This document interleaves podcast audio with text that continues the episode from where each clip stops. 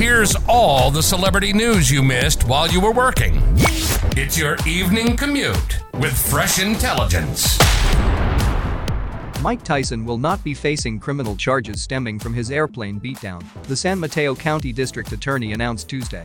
The former heavyweight boxing champ has evaded legal trouble after the DA reviewed police reports in addition to various videos collected by law enforcement from passengers aboard the flight from San Francisco to Florida on April 20.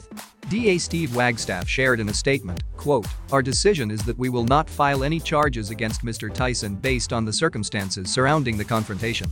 Unquote. Wagstaffe cited the conduct of the victim leading up to the incident, the interaction between the two parties as well as the requests of both the victim and Mr. Tyson that no charges be filed in this case.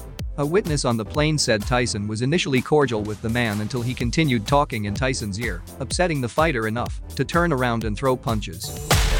Love what you heard? We'll see you back here tomorrow with more fresh intelligence from Radar Online.